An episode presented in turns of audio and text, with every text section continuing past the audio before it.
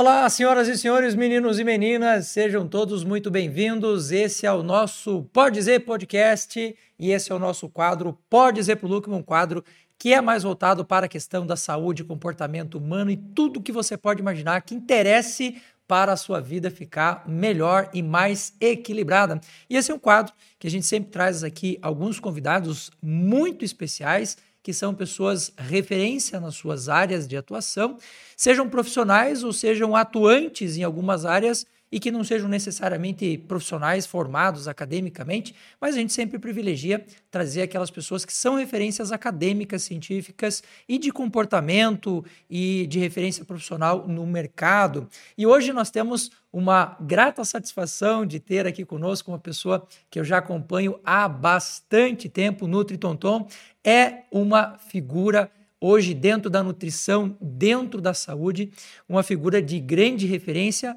e me sinto extremamente feliz em recebê-lo no nosso podcast. Tonton, obrigado por você aceitar o nosso convite, vir aqui hoje conversar um pouco com a gente. E já começando o nosso podcast, eu quero pedir a você que está aí assistindo a gente, que faça a sua inscrição, que deixe o seu like, se for possível, deixe aí também o seu sininho ativado, porque assim você sempre receberá as nossas novidades, as nossas notificações. Bom, meu querido Tonton, faz tempo que eu estou costurando uma vinda sua, e hoje deu certo de você passar aqui por Curitiba. Você hoje mora fora do Brasil, é brasileiro, mas mora fora do Brasil, tem uma carreira fantástica aqui no Brasil. Gostaria que você se apresentasse ao nosso público. Primeiramente, obrigado. Prazer é todo meu. Então, pessoal, eu faço um trabalho já em torno de mais de uma década em cima do biohacking e da nutrição. E dentro do biohacking a gente tem vários campos, né? Dentre eles, a nutrição faz uma parte. Então, mais de uma década fazendo isso e estou na área de saúde há mais de treze, quase quatorze anos. Comecei estudando por conta própria, cuidando de mim. Consequentemente, depois comecei a ajudar os outros e quando eu vejo, estava formado e graduado na área. Isso eu acho que é uma das, uma das motivações mais nobres que a gente pode ter, quando o objetivo do trabalho é voltado para a compreensão nossa, a compreensão das pessoas que estão à nossa volta. Eu não sou da área de saúde, é, eu não nasci dentro da saúde, eu, eu nasci como professor de filosofia e a minha vida deu uma guinada muito grande quando eu perdi um dedo num acidente, passei por uma crise emocional muito forte e a pessoa que conseguiu me resgatar não foi nem o psicólogo, nem o psiquiatra, nem o, o psicoterapeuta, todos me ajudaram muito, mas aquele que fez uma brutal diferença foi nutricionista. Porque eu hoje estou com setenta e um para setenta e dois quilos, que é a minha média, mas eu fui a cento e nove quilos, clássico de desregulações emocionais que a gente passa, né? Crises de depressão, crises de ansiedade que fazem a gente disparar isso. E ali foi o ponto-chave que eu saquei que a nutrição fazia muita diferença. Nessa época, eu já estava no meu primeiro doutorado e eu abandonei o doutorado para voltar a fazer nutrição, porque eu entendo que a nutrição faz uma diferença brutal na nossa vida. E por incrível que pareça, a grande maioria das pessoas, quando você vai conversar e você pergunta, você já foi no médico? Já. Você já viu um farmacêutico? Já. Você já foi no nutricionista? Não. Daí você fala, putz, a alimentação é o que constrói você todo dia, né? E já pegando carona nessa introdução que você fez, o que é biohacking?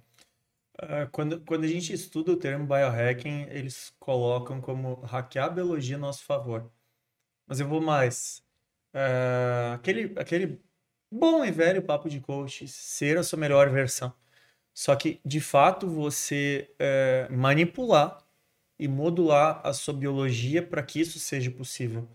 Porque por mais que você estude hipnose, P N L, ou que você vá fazer todos os fitoterápicos e manipulados do mundo de acordo com a sua genética, tem muito mais do que isso para a gente melhorar. Então, o, o, a linha de biohacking natural que eu sigo preza, né, prioriza o equilíbrio de corpo, mente e espírito. Então, a gente precisa estar muito bem desenvolvido e evoluído a nível de alma, a nível de mente, a nível físico. Você pode ser um atleta, ter um corpo incrível e estar com a cabeça ruim. Você pode estar com um problema relacionado ao seu espírito. E isso vai te trazer uma série de prejuízos. Então, o biohacking natural prioriza você ter um equilíbrio dos três para que você possa conseguir fazer N coisas.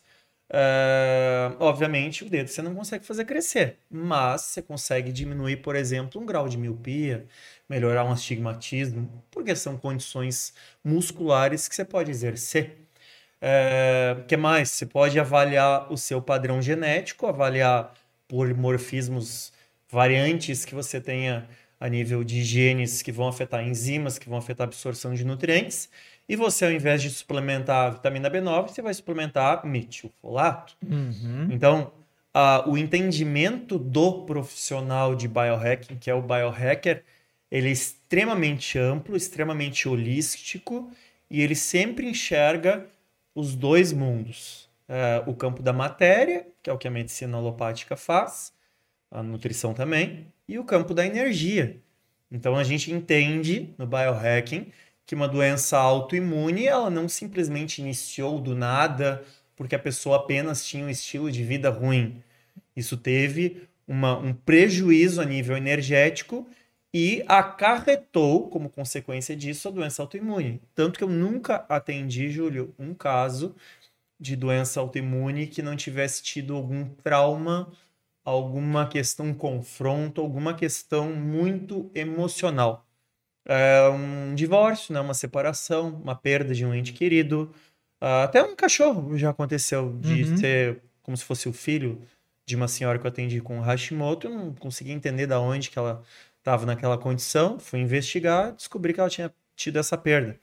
Então, o biohacker ele tem essa capacidade de olhar para essas diferentes áreas para, então, fazer uma sugestão, florais quânticos, óleos essenciais, obviamente, indicar para o nutricionista, para o médico, é, dentista biológico, complementar o restante, mas sempre, sempre, sempre com, uma, com, uma, com uma, uma capacidade de ver que nós somos matéria e energia.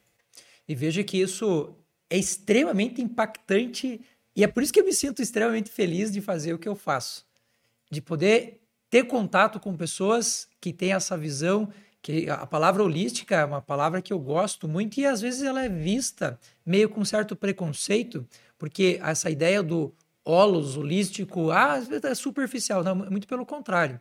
A saúde é, sempre foi e sempre será sistêmica, integral.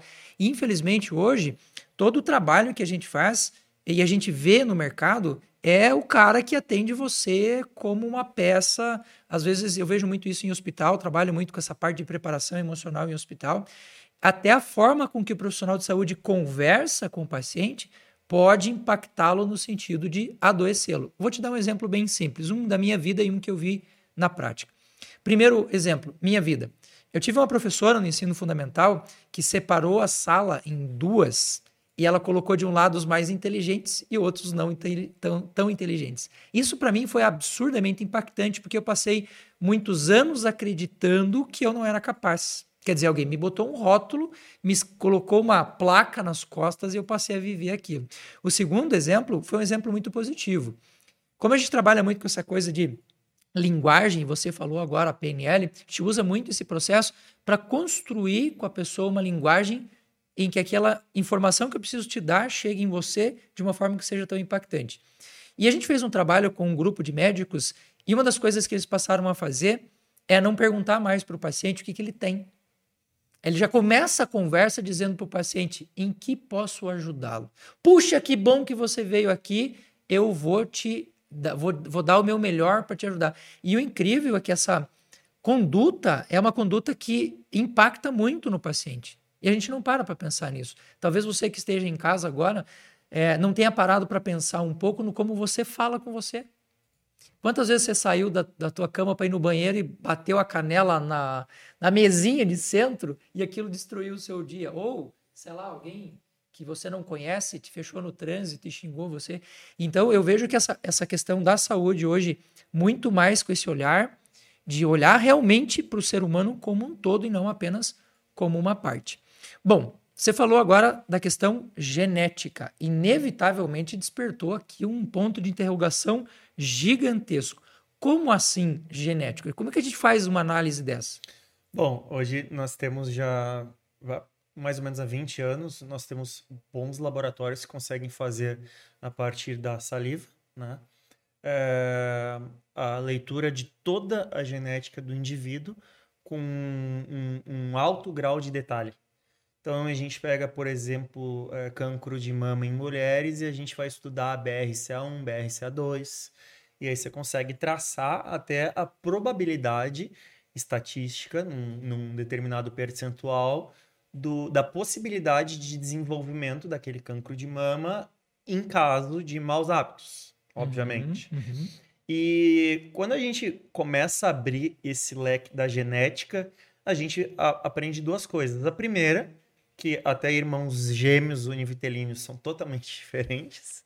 Deus é, é incrível nesse aspecto, porque cada pessoa que chega no planeta é única, individual, isso é uma coisa assim linda de se ver, por mais parecida que uma pessoa seja com a outra.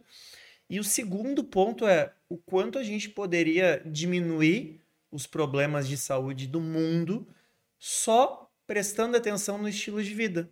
Ou seja, nós podemos sim ter uma genética péssima, que algumas pessoas de fato têm, só que você tem o controle dessa genética a partir da expressão ou não expressão daqueles genes, vamos botar defeituosos, né? Uhum. É, a partir da epigenética. Ou seja, a maneira que eu penso, a maneira que eu sinto, as atitudes que eu tenho, a água que eu bebo, a comida que eu escolho, orgânico, não orgânico, vai, sim, ao longo dos anos, culminar para eu ativei aquela genética ruim, ou não. Por isso que hoje a gente enxerga pessoas que tiveram casos de cancro na família inteira e a pessoa é saudável e nunca teve uma queixa. Então, é extremamente importante que, quando a gente fala em genética, que as pessoas entendam que você não é refém da sua genética. Menos de cinco por cento dos casos, de fato, vão ser é, genéticos. Ah, realmente, aquela pessoa era muito saudável, viveu bem a vida inteira, não tinha traumas, não tinha problemas e pá, desenvolveu aquela doença. Na verdade, eu não vi, né? Eu, eu, eu uso essas estatísticas de estudos que eu leio, revisões, mas de fato, na minha prática clínica, eu não, não chego nesses cinco por cento, eu diria um por cento, que é muito raro ver alguém de fato muito saudável, uma vida inteira, que tem cuidados reais, não um falso saudável, tá comendo iogurte com granola vegetais, como eu já fiz, achando que era a coisa mais saudável do mundo. É, mas a pessoa realmente saudável e que tem alguma coisa. Isso é raríssimo. Então a genética tá aí pra gente, sim, investigar ela, traçar, né, quais caminhos percorrer, quais caminhos não percorrer, mas a epigenética, né, o ambiente é o que de fato vai controlar. Isso é tão verdadeiro e é tão forte que eu fiz uma análise dessa há alguns anos atrás e eu tenho na minha genética é, dois genes, um que me predispõe à calvície e outro que me predispõe a, ao diabetes. A minha família, de fato, são pessoas calvas e com diabetes. E meio que a gente diz ou atribui à genética essa questão de não, é assim mesmo. E isso que o Tonton está falando é muito sério, porque existem estudos que mostram que, às vezes, a gente acredita que é genético e é conduta. Uhum. A grande maioria, na verdade, é conduta, porque você fala, não, aquela família toda é cardiopata. Aí você vai analisar, é o modo de vida, é a forma com que lida com o álcool e assim por diante. E quando eu fui apresentado à epigenética pela doutora Emília, que eu comecei a sacar, eu falei, não, peraí, eu não sou escravo desse negócio, não. Não sou. E eu passei a trabalhar, hoje estou com quarenta e quatro anos, a expressão desse gene na minha família, geralmente da calvície em torno de vinte e oito, trinta anos, e do diabetes não mais do que quarenta anos. Eu não tenho nada, zero, zero. Estilo de vida, moçada. Mais de noventa por cento de todas as doenças do mundo poderiam ser evitadas com estilo de vida. E tem um estudo interessante de um médico alemão chamado doutor Hammer. Ele era oncologista. E ele percebeu que os pacientes dele que chegavam, isso não fazia parte do protocolo de atendimento, mas ele começou a conversar que eles, no, do dia em que eles chegavam doentes, para um tempo de em torno de cinco anos, esse espaço de tempo a pessoa tinha passado por algum trauma emocional violento. Ele começou a levantar essa hipótese, mas estava de boa, o filho dele sofreu um acidente com uma, uma, uma espingarda, uma arma de, de, de fogo. E enquanto o menino estava doente, a esposa desenvolveu câncer. Ele falou, opa, peraí. Não, não pode ser só uma hipótese. O menino faleceu, ele desenvolveu câncer. E ele passou o restante da vida dele estudando essas condições.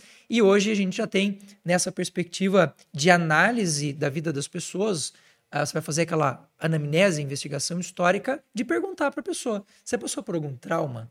Aí, hoje a gente já sabe que em torno de mais ou menos dois anos, você tem ali, se você não lida com essas questões emocionais, não consegue digerir isso, ele vai, te, vai impactar de alguma forma, né? E isso no biohacking é uma coisa fantástica, porque é uma análise holística que às vezes a gente não, não, não tem. Você falou da água agora. Como assim a água é tão importante para a nossa saúde? Tem estudo com animais já, você aumentando várias e várias vezes, casos decimais, a vida de uma galinha, por exemplo, só controlando o tipo da água que, o, que, que vai ser utilizada para o galinheiro. É, cachorros também, já vi alguns estudos, aí estudos de caso bem específicos, onde se tem, obviamente, um cuidado com a alimentação natural, tudo, mas o tipo de água.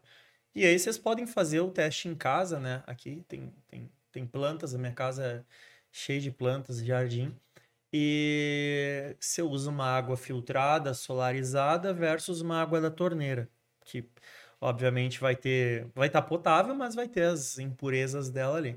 A planta responde de outra forma, é totalmente diferente. Então, o tipo da água vai influenciar muito mais do que apenas a quantidade de água. Tomar os dois litros de água ao dia é importante, mas esses dois litros que você está tomando são de que água?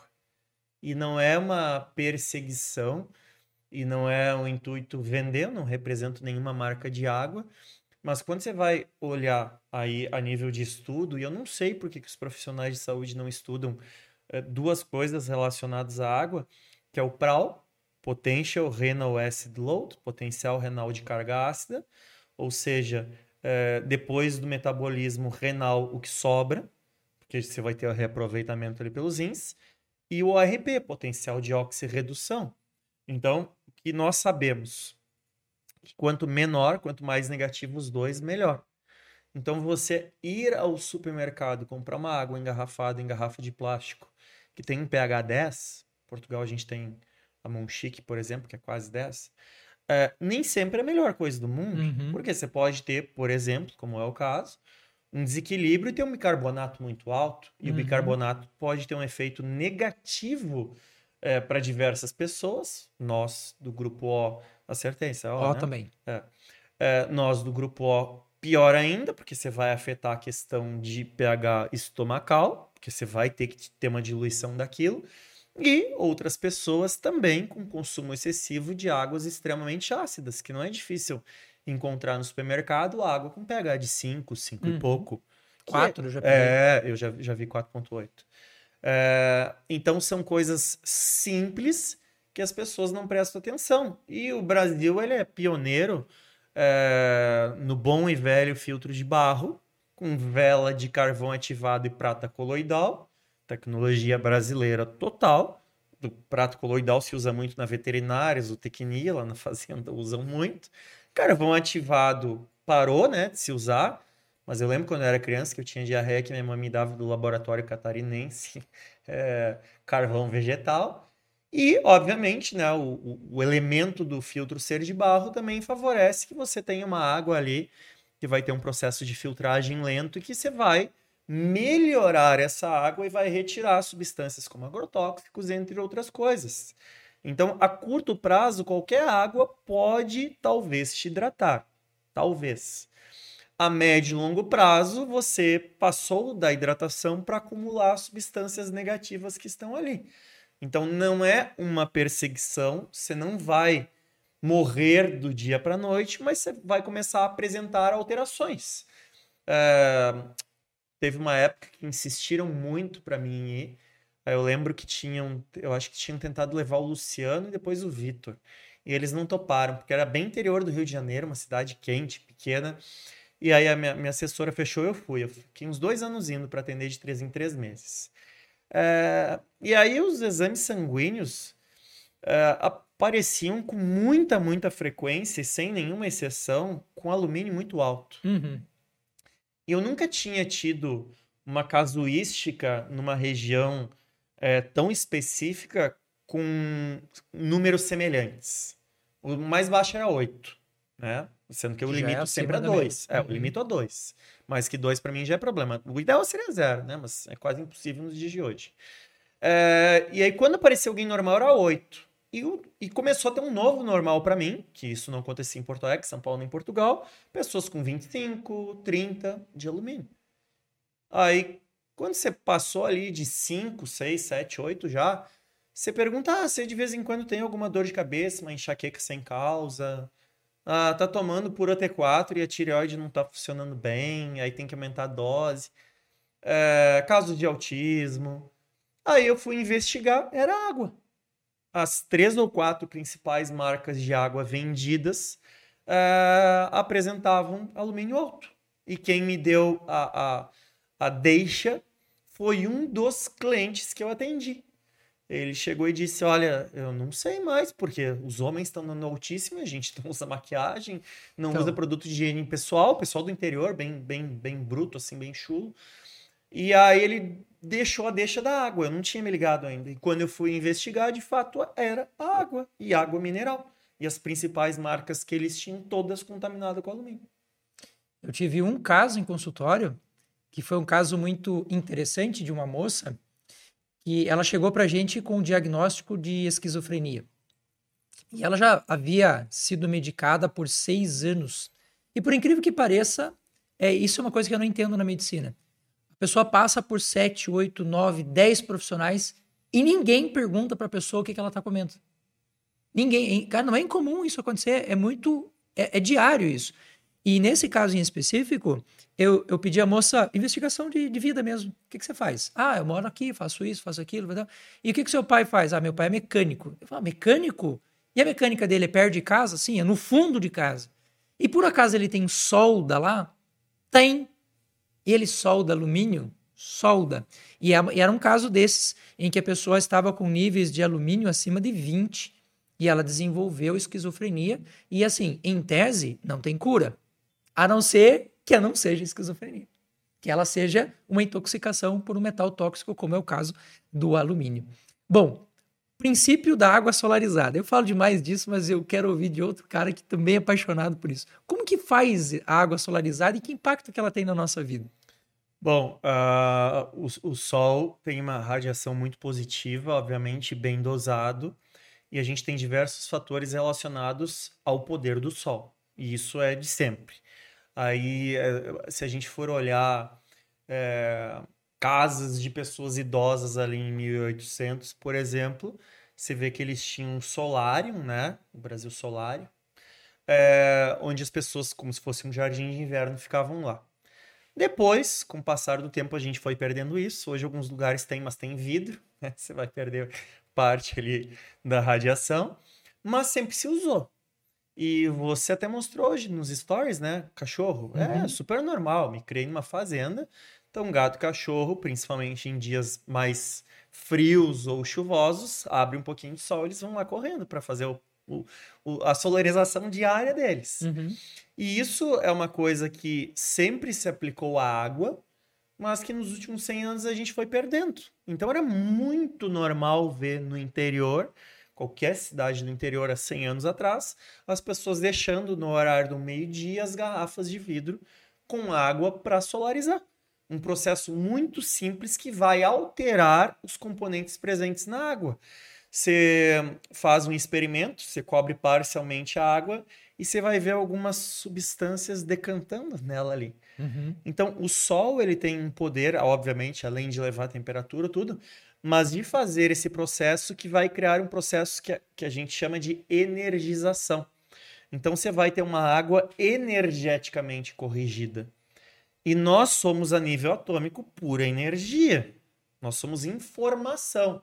Então, você mudou a informação daquela água. E quando a gente faz, a, quando a gente sai um pouco do campo da matéria e saímos dessa parte de P R A L, O R P... e nós vamos para a parte molecular da água, A água que passa pelo processo de solarização, ela é mais hexagonal. Quanto mais hexagonal as moléculas da água, maior o poder de hidratação, maior o poder absortivo e muito mais. Então, veja, um processo simples como pegar uma garrafa de vidro, não de plástico, é, e você expor, sei lá, quinze minutos já começa a ter um benefício no sol do meio-dia. Você vai beber essa água e ela vai ter outro efeito para você. O campo vibracional dela está diferente, você alterou isso usando o sol. E não existiria vida no planeta sem sol. E é gratuito. É, é o trabalho de você colocar a água no vidro, deixar lá no sol e pronto. Quanto tempo, mais ou menos, você indica de permanência no então, sol? Então, aí eu, os meus clientes, graças a Deus, que me seguem há muito tempo, porque eu tô no Instagram desde que o Sorrentino me obrigou a entrar, né? Ele quase me obrigou a entrar, dois mil e treze. Eu entrei um pouco antes, mas não postava. dois mil e treze comecei a postar. Então, tem pessoas aí me seguindo há onze anos que acabam é, virando clientes. E aí eu já começo... viajar, mas eu começo a entrar em outros campos, como a cromoterapia. Uhum. Aí eu começo a ver quais as questões mais específicas que a pessoa tem com traumas, com isso, com aquilo. Eu falei, ó, você vai fazer solarização com uma garrafa de água verde, você vai fazer solarização com uma garrafa de água uh, roxa. E aí a gente começa a fazer a solarização a, a, associando a cromoterapia, e eu gosto de deixar umas duas horas. Mas a partir de quinze minutos já tem estudos que você consegue ver a modificação com microscópio a nível molecular da água. Mas, né, é, o ideal é duas horas. Uma coisa que eu vejo hoje que meio que virou moda é o consumo da água gelada, quase ponto de congelar a garganta do sujeito. E a outra coisa que eu vejo muito também, que existe na natureza, que é a água gaseificada naturalmente, porém, hoje nós temos uma água que você recebe um processo químico de gaseificação. Isso tem algum impacto na nossa saúde, de uma forma geral? Gostaria de dizer que não. Gostaria de dizer que você pode tomar água com gás à vontade, que é a mesma coisa, mas infelizmente não. E não quero ser chato, só que o, o Brasil está andando para trás. Porque você vai para Portugal, por exemplo, e Portugal é um dos países mais pobres da Europa. O Brasil é muito mais desenvolvido em vários fatores. Mas são raras as marcas de água gaseificada artificialmente. A água das pedras, por exemplo, que eu amo, que é levemente salgada, não é uma melhor água para beber, mas eu gosto de tomar de vez em quando. Compro uma garrafinha pequenininha, verde, de vidro. Ela é gaseificada naturalmente, como a grande maioria das águas de Portugal. E no Brasil é raro você encontrar gaseificada naturalmente. E quando você toma água gaseificada naturalmente versus artificial, eu já arroto na hora. É muito gás aquilo. Então, além de aumentar, né, a possibilidade do gás que você está ingerindo ali, para o dióxido de carbono colocado artificialmente ele permanecer, eles mudam a estrutura da água a partir da temperatura. Então, existe uma modificação. Não é simplesmente pegar, adicionar o gás e o gás vai ficar ali. Então, existe um processo mudando a temperatura da água. É só você olhar. E são poucas as águas que, quando você adiciona esse dióxido de carbono de forma artificial, que ele preserva o mesmo pH, que ele preserva as mesmas qualidades.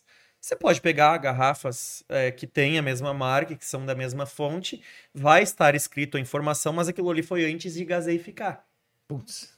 Então, você já não vai ter o mesmo impacto. Além disso, quando você consome é, a água com gás dessa frequência, obviamente você acaba modificando a forma que você enxerga a água e a água normal passa a ser sem graça.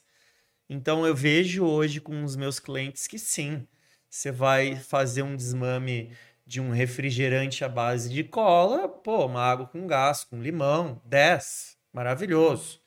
Agora, para aquelas pessoas que já são saudáveis, a água com gás ela tem que ser pontual. Dos dois litros e meio que a pessoa vai tomar, no máximo quinhentos mililitros vão ser com gás. Porque isso vai impactar. E além disso, é o que, que você colocou, né? Não é muito raro alguém gostar de tomar água com, com gás a temperatura ambiente. É extremamente gelada. E aí a gente pode pegar aqui dez mil anos de medicina tradicional chinesa e sete, oito de Ayurveda. Aí você pega e faz a avaliação dos doshas, pita, vata, kapha, por exemplo. E você vai ver que aquela pessoa não é indicada a alimentos extremamente gelados.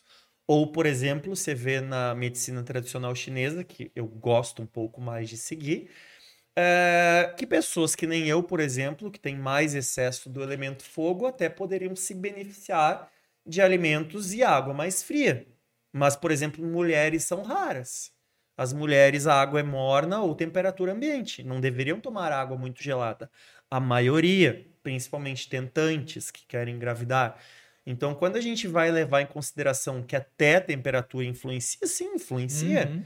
Não precisa viver numa bolha e não tomar água com gás, não pedir água engarrafada no, no restaurante. Mas sempre que você puder tomar uma água levemente fria, temperatura ambiente, ou às vezes até mais morninha, é muito mais interessante genericamente falando. Para mim, eu não gosto, mas eu preciso de mais frio.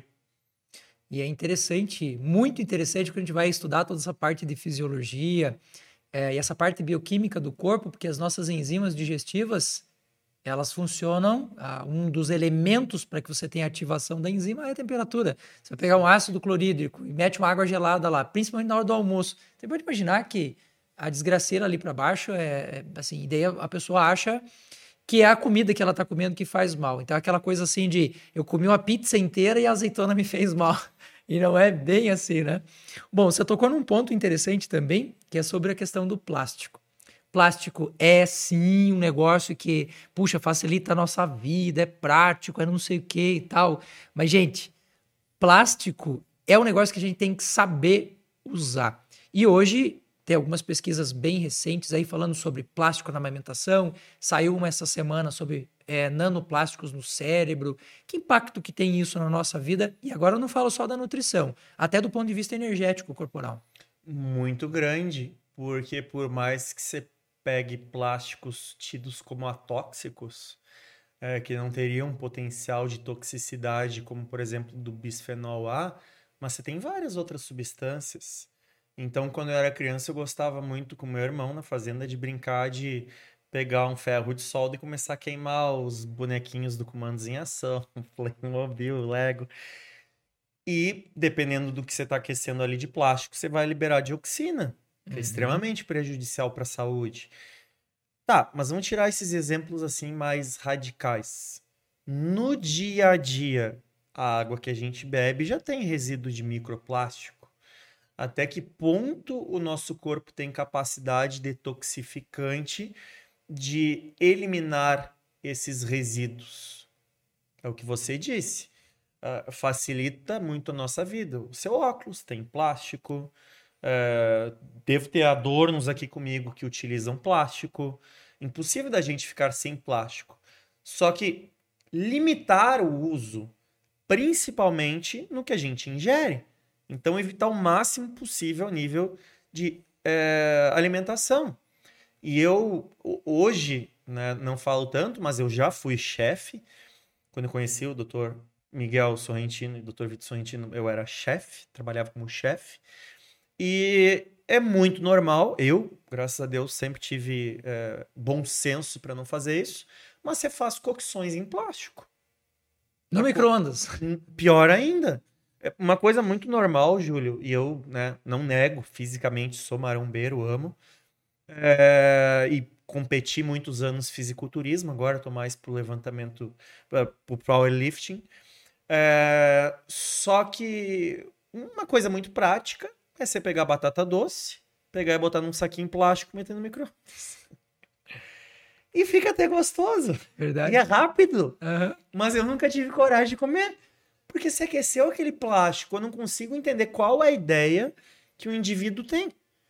E se desenvolve, né, também para micro-ondas aquel, aquelas coisas mais duras de plástico para acelerar o processo do alimento, né, para preservar o vapor ali. É, pipoca, esse eu já fiz, né, apesar de não ter tido contato. Mas você pegar um refratário, botar um pouquinho de água, botar o milho de pipoca, às vezes um milho bom orgânico, e aí você põe um papel filme em cima. Uhum. É rapidinho pra fazer pipoca. E fica gostoso. Só que, pô, você tá modificando a temperatura do papel filme ali, que é plástico. Você acha que não vai ter nenhum resíduo? Vai. Ah, é perseguição? Usando de vez em quando é. Agora, pra quem faz isso é, numa rotina diária, é muito prejudicial. E hoje você tem várias técnicas na gastronomia principalmente na gastronomia mais molecular, em que você faz cocções a baixa temperatura, mas não é tão baixa assim, cinquenta e cinco, sessenta graus, é, imerso em plástico. Então você põe alimento dentro de plástico. É, outro dia eu estava vendo essas dicas de TikTok e uma menina ensinando a porcionar a, as, as proteínas, um bife, filé mignon, sei lá o que que era. E aí ela pegava é, o plástico, pegava uma, uma faca ao contrário e fazia as marcações da carne. Aquilo ali vai congelar, vai grudar, e depois você vai descongelar como? Se esqueceu de colocar na geladeira na noite anterior. Na água, temperatura ambiente, só que o plástico estava congelado e ele saiu para temperatura ambiente, ou seja, uma mudança muito drástica de temperatura. Ele vai liberar substâncias tóxicas. E o mecanismo de detox do nosso corpo, ele é limitado à quantidade de intox. Então é igual uma usina, né? Basicamente quem faz o maior processo é o fígado. Se eu der mais intoxicação do que eu permito que ele limpe, vai sobrar. E aí as pessoas, principalmente que estão casadas e que todos os anos aumentam um pouquinho a barriga, a gordura, você tem várias dessas substâncias, dessas toxinas que começam a acumular no tecido adiposo. E aí depois você emagrece, do nada aparece uma substância ali na corrente sanguínea, tipo um alumínio. Mas do nada, porque você começou a emagrecer e no processo de emagrecimento você liberou aquela substância que estava presa. Então, hoje, o plástico é muito útil, é muito válido, mas ele deveria ser limitado. E isso serve para tudo relacionado à água, a bebidas, à alimentação, porque do resto a gente não tem como escapar. Você vai ter plástico na sua casa inteira, né? De norte a sul da sua casa você vai ter plástico, você vai ter plástico em adornos, em tudo que você possa imaginar você vai ter plástico. Então vamos limitar o plástico ao consumo é, culinário, gastronômico, bebidas e afins. Você que é o louco do plástico, a louca do plástico que está assistindo a gente aí, que é aquele acumulador, aquela acumuladora compulsiva. Gente, o que tem de pessoas em casa que guardam um pote de sorvete para botar é. feijão quente? É aquele plástico não é para isso. Existem sim. Ele muda, ele, aquele plástico ele sofre é, uma alteração e é instantâneo, dá para ver. E, Júlio, a, a, os, os, os vidros são muito baratos. E aí, se a gente for entrar numa parte que eu gosto de estudar um pouco, na época, obviamente, da graduação eu estudava muito mais, parasitologia e microbiologia, é, é, é muito fácil você pegar um, um desses Tupperware da vida é, e você encontrar biofilme ali, uhum. que é aquela, né, aquela película de acúmulo que você tem, é, onde começam a acumular micro-organismos. O vidro é muito difícil porque ele não vai ter aquela aderência da superfície para isso. Você pega um pote normal de tampa de plástico ou de tampa de silicone, mas é vidro. E você pega um, um de plástico normal, os dois no mesmo tempo de uso. Você ficou um ano usando na sua casa, eu fiquei um ano usando na minha. E você põe os dois no microscópio e simplesmente só lava eles antes de botar no microscópio com é, detergente neutro e uma esponja, você vai encontrar muita coisa no uhum. plástico e se for bem higienizado, você não vai encontrar nada ou quase nada no vidro. E o vidro é barato. O único cuidado é óbvio, né? Com crianças, enfim. Mas é muito barato e se cuidar, o vidro vai durar muito mais. Sim. Ele, o plástico, as pessoas... Eu, eu chego, às vezes, na casa da minha mãe e ela tem Tupperwares bons lá, só que já estão velhos e já tem a marca de onde fica o feijão. E ela ainda usa, quer dizer que já existe uma microporosidade naquele plástico ali. Porque como é que ela lava tudo e ele já sofreu aquela mudança na cor ali e não volta? Ou seja, já está interno aquilo. Uhum. Já era mais do que momento de trocar. E, e essas reutilizações, então, que nem se disse, de potes de sorvete afins, esses aí são os piores, né? São os piores e jamais colocar quando o alimento está quente ainda. Você tem que esperar o alimento estar morno, pelo menos. Você sabe um teste que você pode fazer para saber se o seu plástico já está com essa microporosidade?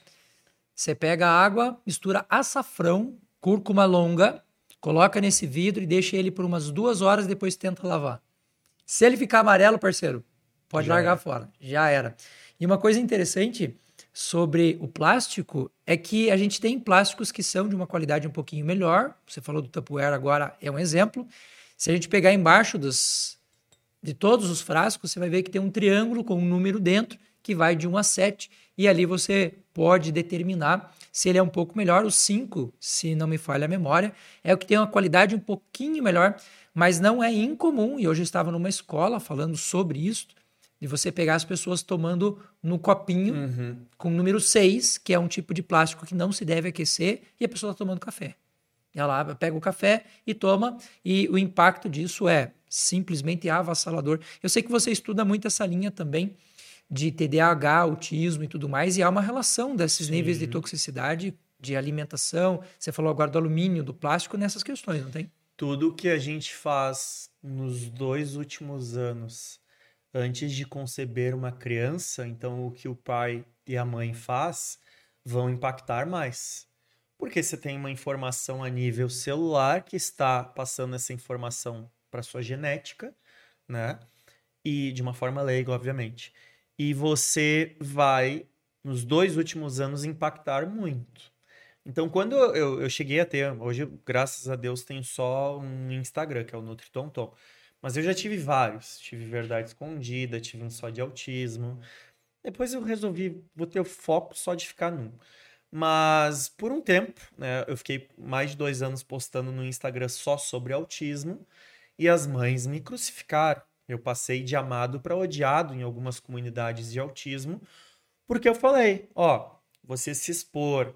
É, por exemplo, Espírito Santo, você tem áreas lá, não vou falar o nome das indústrias, né, de mineração, afins, e que despejam coisas, inclusive, no mar, e você tem é, uma poluição absurda. Vários outros lugares do Brasil também, Minas, aquelas represas, tudo aquilo é um absurdo. É, os pais que viverem antes de ter o bebê em regiões assim vão aumentar consideravelmente as chances de autismo.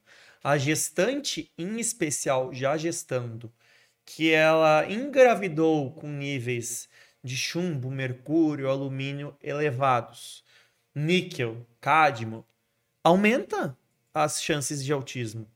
Então, não é uma causa-consequência direta, é muito dependente de vários outros fatores, porém, a gente vê os casos de autismo aumentando muito. E não que nem você citou da pessoa, por exemplo, parecer ter um diagnóstico de esquizofrenia, mas não estar. Uhum. Já aconteceu. Deu atender uma pessoa que tinha um diagnóstico errado de autismo, na verdade tinha um alumínio de sessenta, setenta. Nossa. Então, estava totalmente alterado na parte neurológica, ninguém tinha pedido exames, eu pedi, a gente fez um detox e o menino passou a não ser mais autista. Então, assim... Milagre. É... O seria, autismo... Você seria um bruxo, seria cru... é, queimado é, na fogueira. Não, eu não, na época eu não pude falar muito a respeito, né? Hoje já é um pouco mais fácil, mais aceito de falar. Mas eu vou ser autista sempre, é uma condição do meu cérebro e tá tudo bem. Agora, a pessoa aparentemente estar autista, ou como você citou, com esquizofrenia, pô, é uma coisa grave. E, e às vezes você vai para uma linha muito alopática e você começa a dar remédio. Mas você não perguntou o que, que a pessoa está comendo, o que, que ela está fazendo.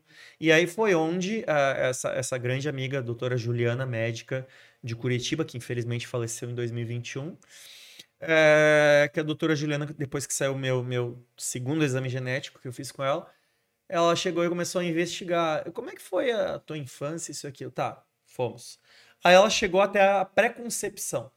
Ah, o que que os teus pais faziam? Eu falei, ah, eles ficavam muito na praia. Que praia? Eu falei, ah, Espírito Santo. Ah, perto daqui e dali? Eu falei, é. E aí eu me lembrei. Nossa, todos os exames da minha mãe que eu vi, que eu pedi, o alumínio sempre é alto, e do meu pai também. E ela falou, é, então você tem aí uma relação indireta, né, do que os teus pais viveram antes de você ser concebido e como consequência depois. Obviamente que o meu irmão, por exemplo, não é autista, mas, para mim, afetou. Então, a gente precisa ter um cuidado muito grande em relação ao que nós estamos fazendo e o que a gente vai lá na frente. Uhum. E eu acredito que, que o, o problema de algumas pessoas terem ficado contra mim na época é que eu, eu entendo, né? Eu lido com mães de autistas todos os dias. Elas já carregam um sentimento de culpa e aí carregam uma culpa maior ainda quando ficam sabendo disso. Mas a minha observação para você que talvez seja mãe de autista é só a seguinte. Então, se eu não passo essa informação para você, que infelizmente faz com que você às vezes se sinta mais culpada, eu não passo mais informação para você. E aí a gente deixa continuar esses casos pela desinformação. Uhum. A gente precisa exercer o meia-culpa, ok, não sabia, fiz coisas erradas e não sabia. Quantas vezes eu fiz prescrições logo que eu me formei achando que estavam perfeitas e não estavam? Depois, nossa, eu fiz isso, felizmente não deu nada. Só que a gente precisa evoluir. E evoluir é, de fato, vai afetar as possibilidades do autismo, do T D A H e de várias outras é, comorbidades associadas. Várias outras. Ou seja, ter saúde é muito uma questão de informação e da gente saber o que fazer, como fazer. Às vezes as pessoas, nas minhas redes sociais, eu, eu, eu sinto muito isso.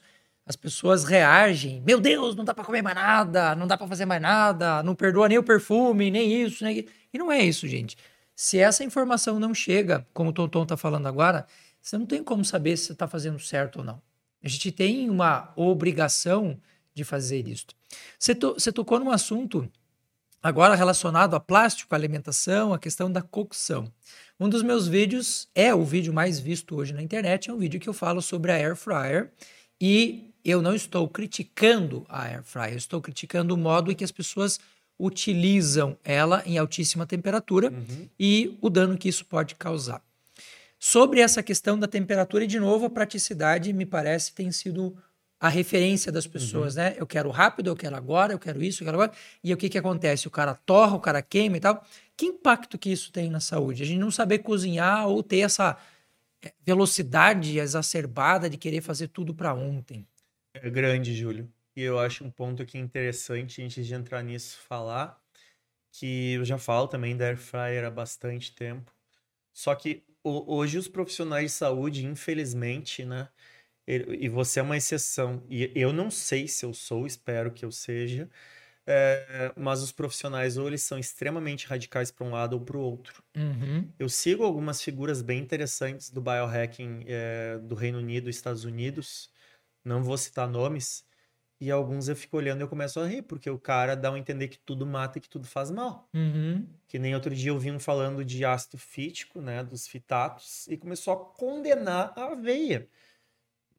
Pode, Feijão, pode, aveia. Pode não ser é, ótimo para todo mundo, mas ele já ouviu falar em demolho? Já ouviu falar em hidratar a aveia? Pelo amor de Deus, por que assustar? Ah, porque dá mais engajamento.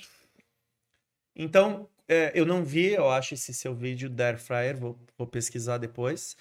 Mas a primeira vez que eu falei a respeito foi num curso de gastronomia que eu estava dando em Cachoeiro do Itapimirim, cidade do Roberto Carlos, do cantor, e uma das mais quentes do Brasil. Bizarro o quanto quente, mas eu adoro Cachoeiro. E aí uma pessoa me perguntou, dois mil e quatorze para dois mil e quinze, estava começando o Air Fryer a entrar na moda. E ela me perguntou. E eu falei, olha, tudo depende do material, tudo depende da temperatura. E aí tinha uma nutricionista lá muito querida, é, mais nessa linha funcional. E ela falou, não, eu não indico de jeito nenhum os A Gs, os A Gs e os A L Es. Né? Ou seja, quando a gente eleva, independente do material que você está utilizando, seu teflon, seu que for, quando você eleva um alimento a uma altíssima temperatura e muito rápido, você vai, por exemplo, gerar reações nas proteínas de aminas heterocíclicas, que são substâncias já é, tidas como potencial cancerígeno, uhum, assim como você vai ter, por exemplo, torrar o pão acrilamida. E eu não quero citar ninguém agora, mas todo santo dia, Júlio, para você também deve aparecer, vem as pessoas falando, Tonton, eu passei a comer só pão torrado porque não tem mais glúten. Pô, eu não sei, tá, eu já vi a pessoa, tá? Adorei conversar com ele. Mas a gente não pode vender essa informação, porque, ok, pode ter facilitado a digestibilidade do glúten.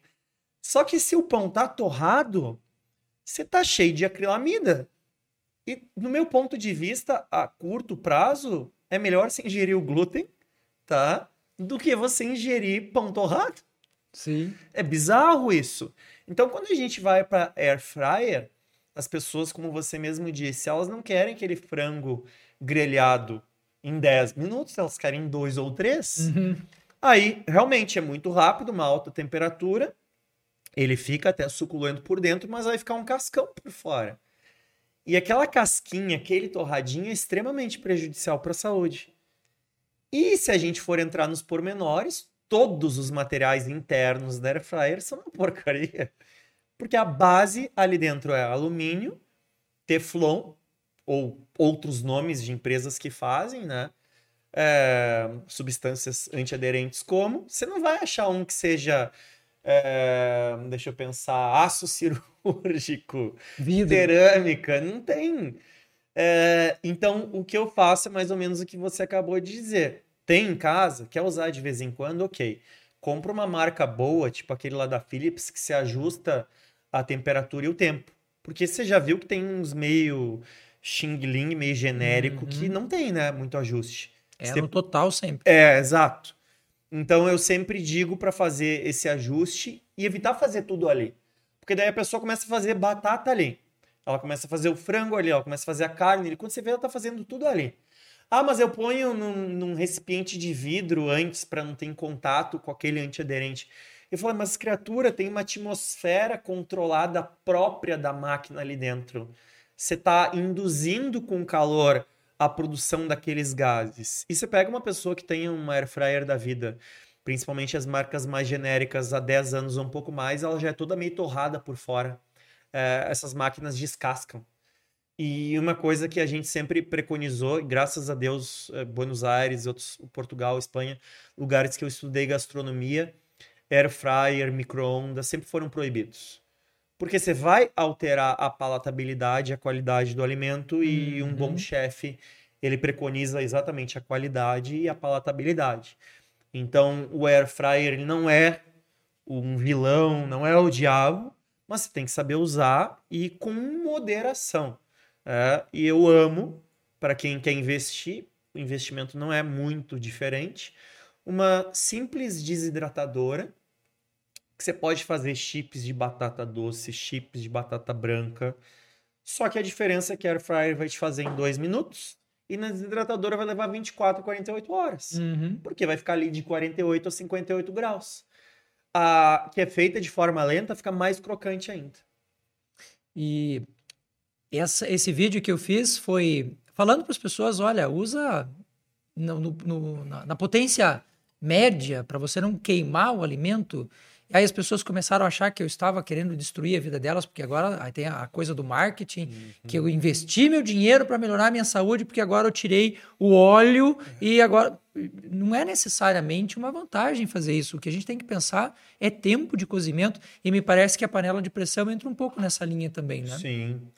Uh, nós temos hoje várias formas de cocção, e a gente sempre preconiza a cocção mais saudável possível.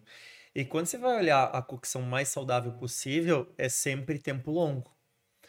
O meu pai é um autista não diagnosticado e, assim como eu, muitos toques. E um dos toques legais dele é as questões de economia, talvez até um pouco suvina, né? Eu brincava que ele dormia com a mãozinha assim. Uhum.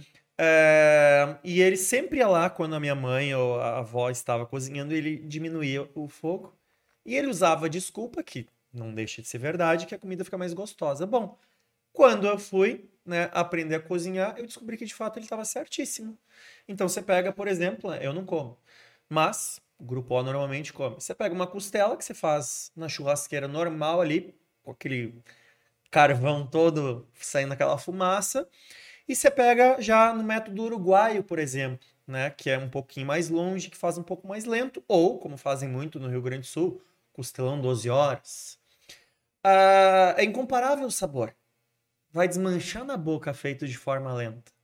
Então, quando a gente utiliza métodos de cocção mais lenta, você sempre vai ter vantagens. Então, entre uma air fryer e uma panela de pressão. Panela de pressão toda a vida. Pff, toda a vida.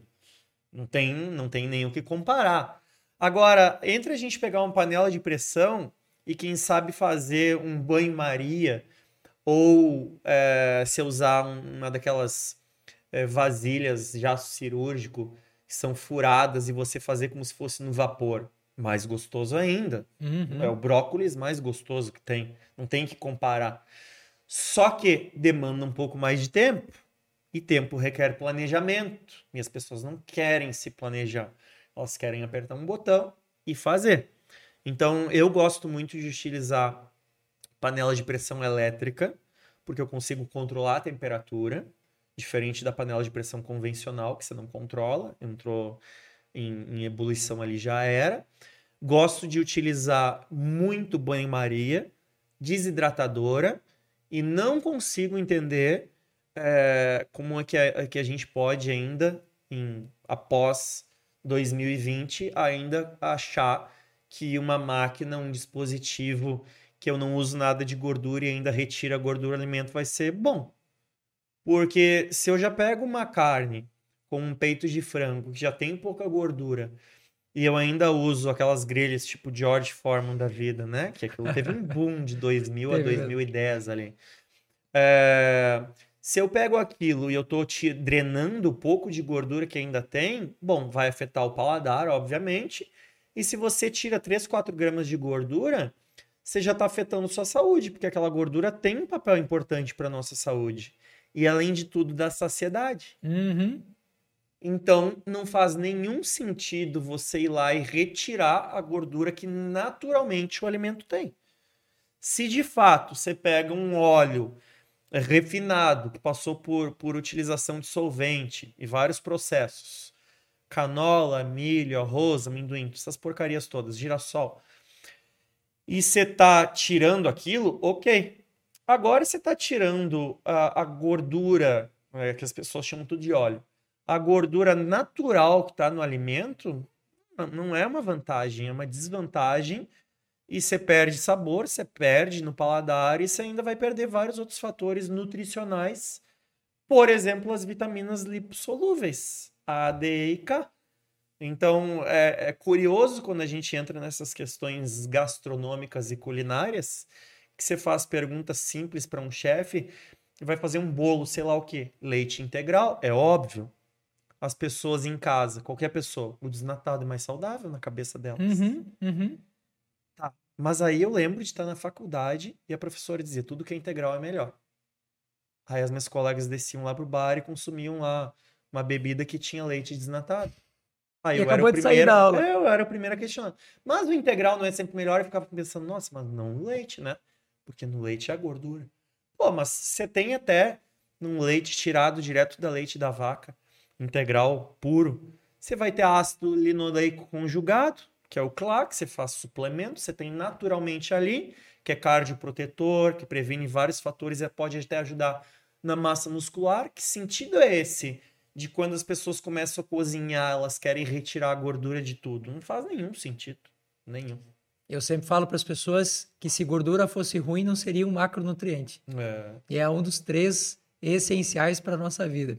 Você falou de uma, de uma questão agora sobre o churrasco. Eu sei que a gente está entrando em alguns campos minados aqui, porque as pessoas, de novo, elas acham que o que a gente está fazendo é criar pânico, terrorismo nutricional. E não é nada disso, esquece isso, tá? O que a gente está fazendo aqui é, eu tenho uma pessoa que é mega especialista, é da área da culinária, da área da gastronomia, da área da nutrição, é biohacker. Então, ele não está falando isso para assustar ninguém, a gente está dizendo o quê? Presta atenção. Você falou agora do carvão com fumaça e o cara botando a carne em cima. Ah, isso é bizarro. É, a, a gente tem vários é, processos hoje relacionados à fumaça. E parece que as pessoas esquecem que a via inalatória é uma via extremamente rápida. Você pega um óleo essencial, ele chega no cérebro muito mais rápido via inalando, uhum, do que você tomando ele ou passando na pele. É, e além da gente, muitas vezes, estar tá inalando uma fumaça, substâncias tóxicas ali presente, a gente também tem que lembrar que o maior órgão do nosso corpo é a pele. E ela faz troca. Então, pô, se a gente está inalando e ainda é, absorvendo pela pele, é uma coisa. Mas pior, você pega e você faz esse processo ainda usando para comida. que é o churrasco. Então, assim, é, é, nada contra o churrasco gaúcho convencional, eu mesmo sei fazer. Mesmo os anos veganos que eu fui, em muitos, muitos anos, vários amigos me pediam, ah, como é que tu faz o churrasco assim, assado? Mas a primeira coisa que a gente tem que cuidar é aquela fumaça extremamente prejudicial. Tanto para comida, quanto para quem está ali no ambiente. Uhum. E a fumaça não vai magicamente sair dali. Ela adentrou na carne, então tem impurezas.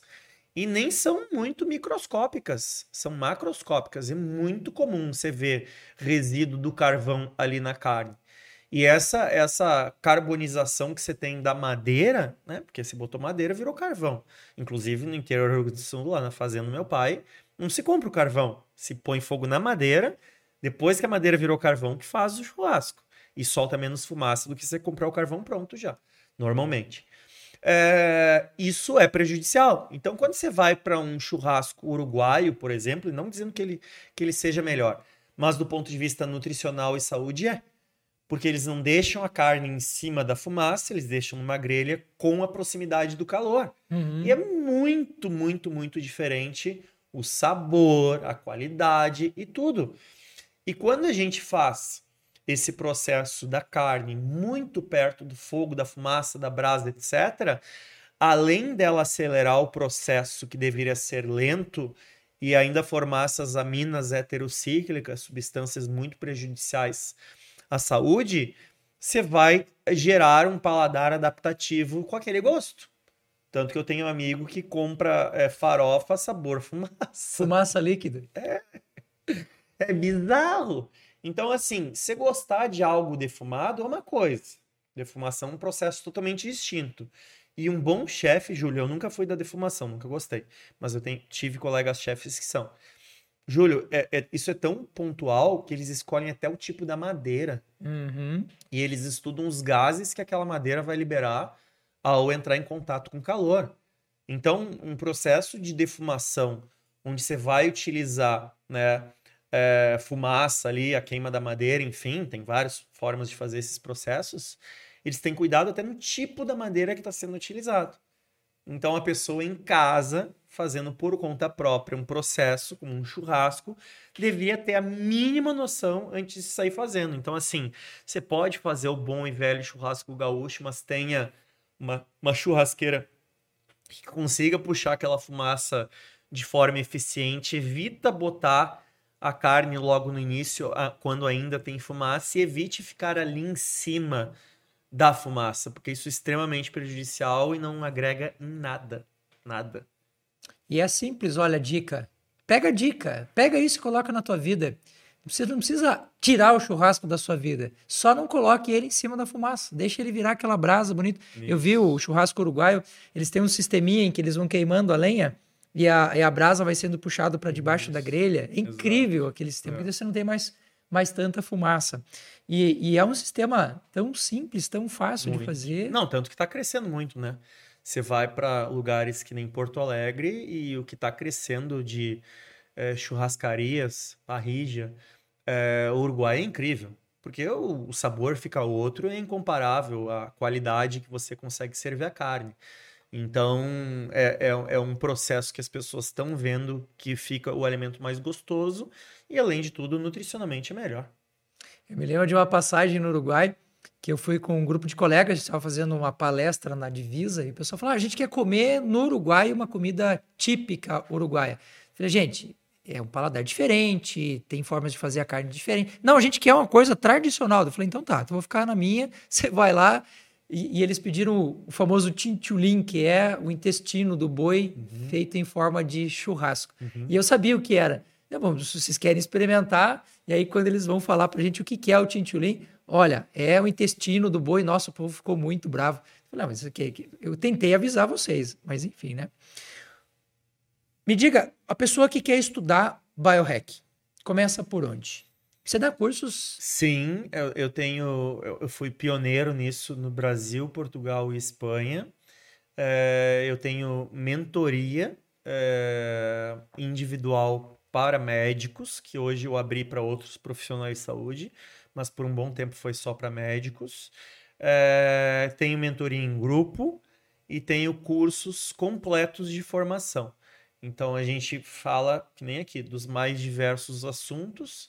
Não sou o único professor, tem outros.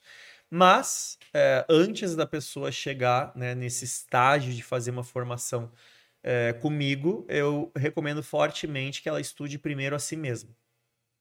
Porque é, já atendi, agora recente, uma médica, inclusive, que quis fazer individual. Eu falei, faz em grupo, porque individual é bem mais oneroso. Não, eu quero fazer individual. Eu falei, ok, analisei a ficha dela, deixei ela passar, porque eu analiso se de fato eu vou deixar ela passar. Deixei ela passar e falei para ela já na primeira sessão, falei, olha, será mesmo que você tá pronta já para fazer? Porque você não lembra nem o tipo sanguíneo dos seus pais. Aí ela, não, mas eu sou O. E eu falei, tá, mas se a sua mãe ou seu pai é A, então você...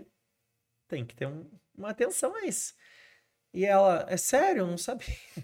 Eu falei, olha, a, a, a carga genética vai ser afetada. Você vai ter uma questão que afetou a sua carga genética. Então, quando a gente é, conhece a si mesmo, você tem capacidade de conhecimento sua. E aí você vai ter capacidade de aplicar nos outros. Mas a maioria das pessoas que me procuram a primeira vez... elas estão com problemas mal resolvidos delas. Uhum. E não é, não é, não é incomum eu chegar para uma pessoa e, e fazer uma avaliação básica.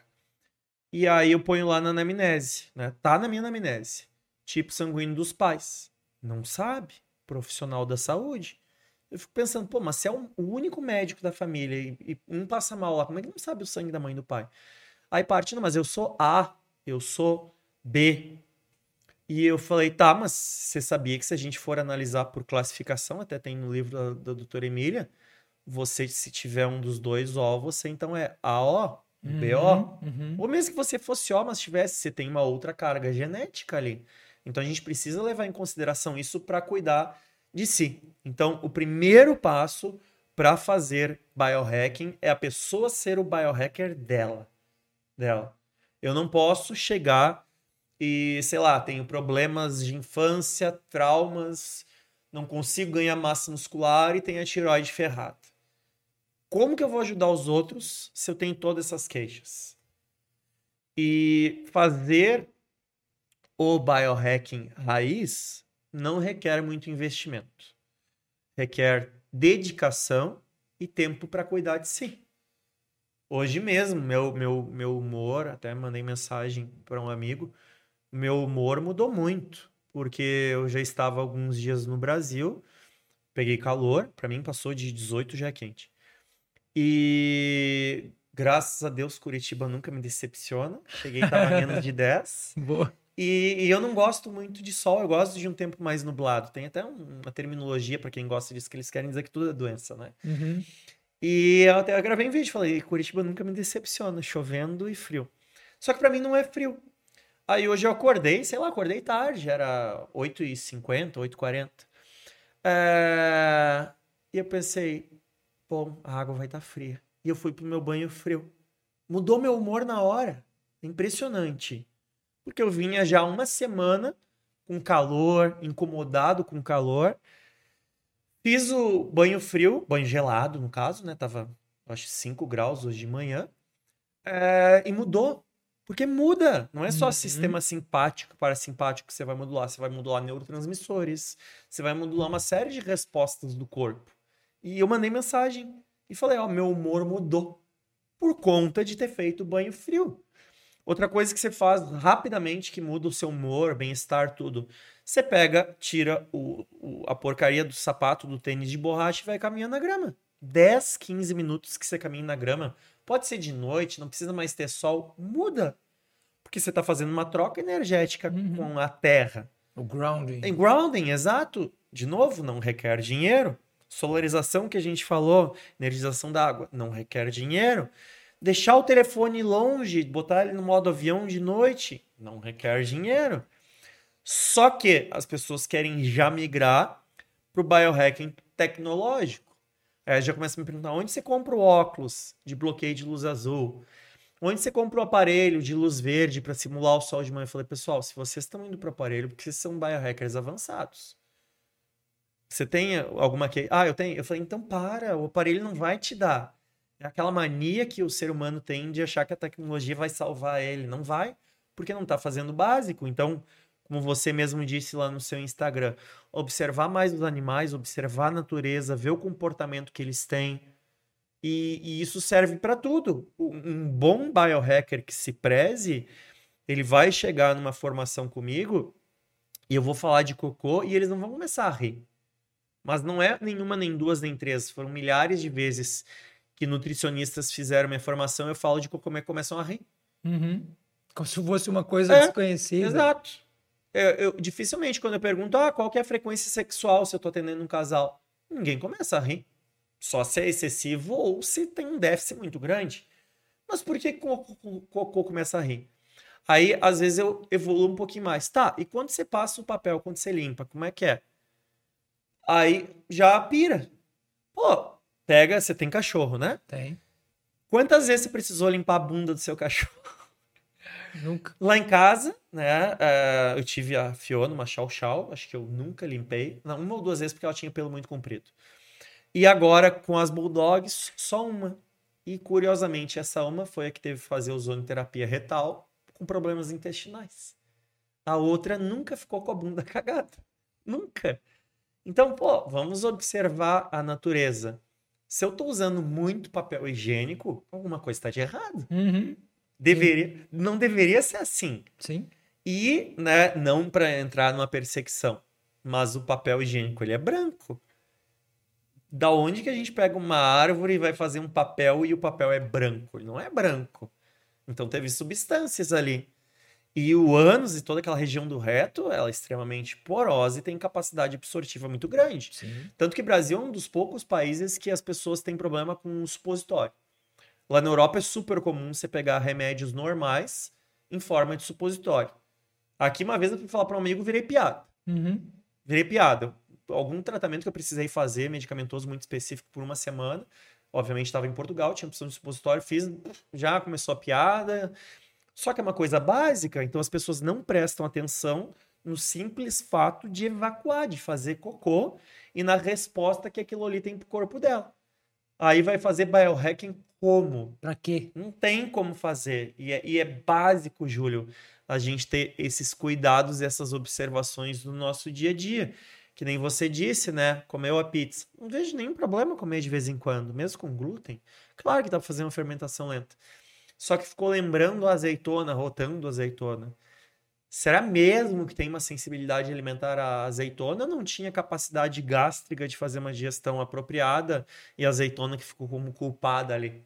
Né? É o princípio do enema, né? A gente faz o enema pela introdução retal. Hoje, a ozonoterapia retal... É, é muito mais aceita no Brasil. Alguns conselhos aí, como o Conselho de Medicina, ainda está demorando para associar isto. Mas, enfim, a gente tem evoluído muito nesse sentido. Meu querido, eu sei que você tem bastante coisa para fazer. A conversa tá boa e a gente passaria fácil, fácil aqui um dia inteiro conversando. Agradeço demais a sua disponibilidade. Eu sei que a sua agenda tá uma loucura. Você tá em viagem e, mesmo assim... Você disponibilizou um tempo para transbordar tanto conhecimento aqui com a gente e eu me sinto privilegiado em recebê-lo no nosso podcast. Obrigado. A todos vocês que estão acompanhando a gente, eu vou deixar o perfil do Tonton aqui, NutriTonton, com N, né? Isso. Você vai encontrar lá os cursos, as formações, acompanha o Tonton. Eu já acompanho você há bastante tempo, quem me apresentou foi a doutora Emília Pinheiro. Ela disse, ó, oh, tem um cara super legal, dá uma olhadinha no perfil dele, desde então... Eu tenho te acompanhado e foi por essa proximidade que o Instagram nos possibilita, você vivendo em Portugal, eu aqui no Brasil, de conseguir interagir de alguma forma, a gente dizer, opa, chegamos num ponto de a gente poder se conhecer fisicamente, porque eu tenho vários amigos virtuais, mas uh, estar aqui na presença física é o que você fala de energia, que isso realmente faz uma diferença muito grande. Muito obrigado e eu gostaria que você deixasse uma mensagem para os nossos telespectadores. Obrigado. Pode me convidar outras vezes, a agenda fechando vai ser um prazer. Eu quero dizer para vocês que estão assistindo o seguinte, tá? É, não radicalizem a informação transmitida. Peguem essa informação e utilizem elas para formar o conhecimento de vocês. A gente muitas vezes está transmitindo dados e informações que nós transformamos em conhecimento para nós e estamos divulgando esse conhecimento. E você não necessariamente precisa pegar esse conhecimento dessa forma crua. Você pode pegar informação e converter em conhecimento para você, para que você tenha um bom senso na sua vida e que você tenha estratégias reais que você possa fazer para você não viver numa bolha ou achar que de fato tudo faz mal. Porque a capacidade que nós temos de lidar com poluentes, com estresse e muito mais é muito grande. É muito grande. Então não é bem assim que tudo faz mal. Obviamente, quem quer viver cento e vinte anos, como eu, vai precisar sim ter cuidados e atenções que outras pessoas não têm. Mas é uma questão do que você quer estar fazendo quando você tiver cem anos. Eu quero estar tá treinando, eu quero estar tá namorando, eu quero estar tá saindo, eu quero estar tá viajando. E não numa cadeira de rodas ou num asilo. Então, a escolha é totalmente sua. Obrigado. Show de bola, muito obrigado. Se você está acompanhando a gente até agora e você ainda não fez a tua inscrição, toma logo vergonha na cara e faz essa inscrição, porque aqui só tem coisa bacana e aqui a gente só traz informação de altíssimo nível, como é o que a gente teve hoje aqui com o Tonton. Então, faz a tua inscrição, coloca lá a ativação do sininho e siga a gente aqui nas redes sociais, inclusive o perfil do Tonton, que está à disposição aqui embaixo na descrição do nosso vídeo. Gratidão. Obrigado. E até o nosso próximo vídeo.